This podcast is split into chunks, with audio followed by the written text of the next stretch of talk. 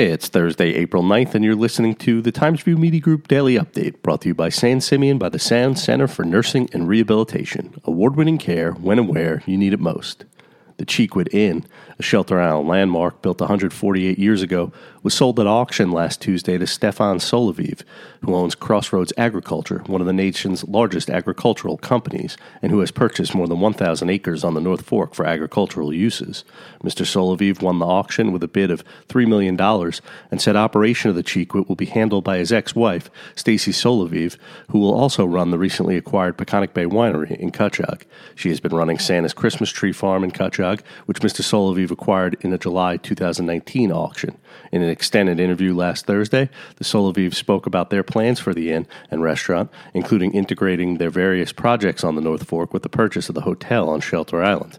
Those plans include a small boutique hotel and spa, along with a new tasting area and winemaking facility at Peconic Bay, houses in Cutchogue made mostly from hemp materials, cattle for food production, and more. Read more at Suffolk Times and RiverheadNewsReview.com. Robert Sproston, the Riverhead Town police officer who was seriously injured while responding to a police pursuit March 31st, remains in the intensive care unit at Stony Brook University Hospital, according to friends and family who have organized a GoFundMe campaign to raise money to offset his medical costs. By Wednesday morning, the effort had raised more than $50,000. More than 745 individual donations have been made, according to the site.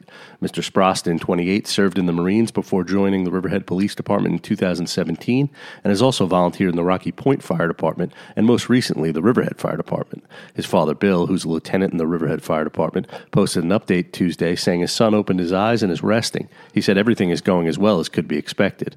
An investigation into several arson cases in Riverhead Town led Suffolk County Police to develop information that the suspect would be at the Ronkonkoma Long Island Railroad Station Wednesday. The suspect, John Kayamanda, attempted to run from officers at the station, leading to a foot pursuit by 4th and 5th Precinct officers and a canine unit, according to Suffolk County Police.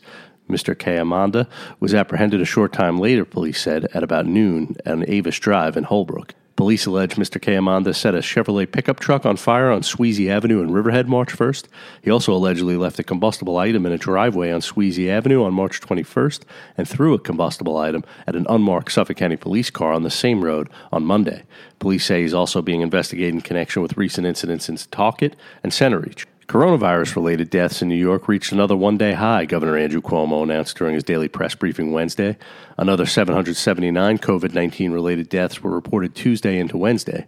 The governor directed all flags in the state to be flown at half staff in honor of lives lost to the virus. There are now more than 17,000 confirmed cases in Suffolk, more than any state besides New York and New Jersey, according to County Executive Steve Bellone. The local death toll has surpassed 300. Expect showers and afternoon thunderstorms today with a high near 58 degrees, according to the National Weather Service. A wind advisory is in effect for the afternoon hours. The low tonight will be around 36.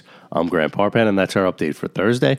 Check back for more news throughout the day. Once again, today's report was brought to you by San Simeon by the Sound Center for Nursing and Rehabilitation.